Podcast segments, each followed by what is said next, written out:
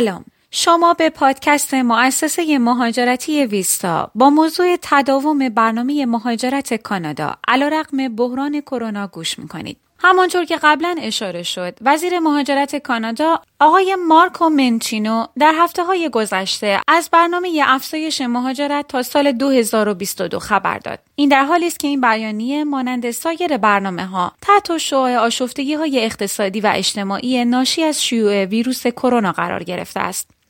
اما باید اشاره کرد که برنامه مهاجرت کانادا علیرغم بحران کرونا همچنان پابرجاست. گسترش کووید 19 که منجر به نزاع سیاسی میان تولید کنندگان عمده نفت و در نهایت سقوط چشمگیر قیمت آن شده است. بر اقتصاد کانادا نیز مانند سایر کشورها تاثیر منفی گذاشته است. علاوه بر این تضعیف فعالیت های اقتصادی تقریبا به همه بخش ها از جمله بخش گردشگری و توریست ضررهای قابل توجهی وارد خواهد کرد. اگرچه بانک کانادا برای کاهش این صدمات اقتصادی اقدام به کم کردن نرخ بهره بانکی نموده ولی به گفته تحلیلگران اقتصادی اقدامات بیشتری برای کمک به اقتصاد در طی این طوفان لازم است. بررسی تاریخی برنامه مهاجرت کانادا واضح است که در خلال چنین هرج و مرج جهانی تصمیم کانادا برای استقبال از بیش از یک میلیون مهاجر در طول سه سال آینده در حال حاضر موضوع قابل توجهی نخواهد بود.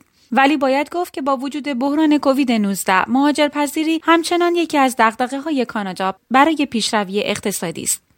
تا اواخر دهه 1980 رویکرد کانادا در مهاجرپذیری رویکرد وابسته به اقتصاد بود بدین معنی که در زمان رکود اقتصادی تعداد کمتری مهاجر امکان ورود به کانادا را داشتند و بالعکس در اواخر این دهه پس از مشخص شدن نیاز به ثبات مهاجرت برای کاهش فشار اقتصادی و مالی کانادا از این رویکرد خود فاصله گرفته و در طی چندین دوره رکود اقتصادی مهاجران زیادی امکان ورود به کانادا را پیدا کردند. از جمله عمده ترین این دوران می‌توان به سالهای 2008 تا 2009 اشاره کرد. مهاجران ستون اصلی رشد اقتصادی کانادا.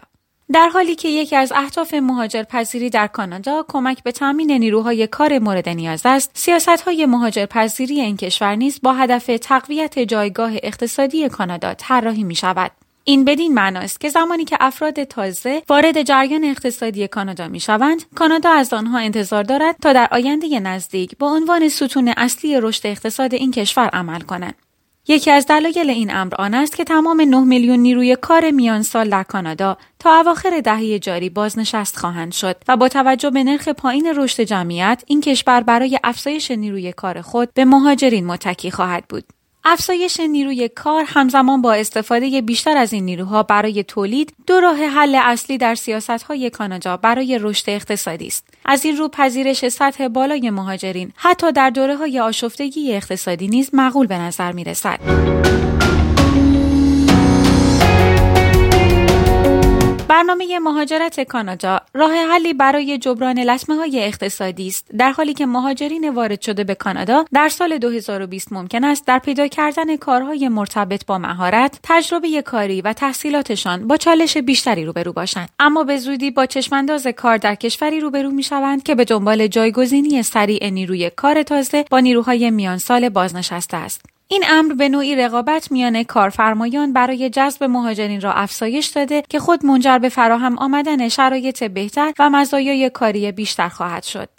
در این راستا از منافع کوتاه مدت مهاجرین بر اقتصاد نیز نمی‌توان غافل بود. ورود مهاجرین در دوران آشفته اقتصادی مثل آنچه این روزها تجربه می شود با تحریک تقاضا از طریق خرید کالا و خدمات در کوتاه مدت نیز به رشد و تحرک اقتصاد کمک خواهد کرد و سبب خواهد شد تا برخی فشارهای اقتصادی ناشی از بحران کووید 19 کاسته شود. بنابراین اگرچه اعلام یک طرح بلند پروازانه مهاجرت در خلال چنین بحرانی ممکن است چندان ایدئال به نظر نیاید ولی سطح بالای مهاجرت در این دوران باعث می شود تا این افراد در آینده نزدیک به عنوان نیروی کار مصرف کننده و مالیات دهنده تا حد زیادی لطمات اقتصادی وارد در این دوران را جبران کنند. اگر در مورد اخذ ویزا و اقامت کانادا نیاز به اطلاعات بیشتر یا مشاوره دارید حتما به وبسایت مؤسسه مهاجرتی ویستا به آدرس www www.mohajeranweb.com مراجعه کنید.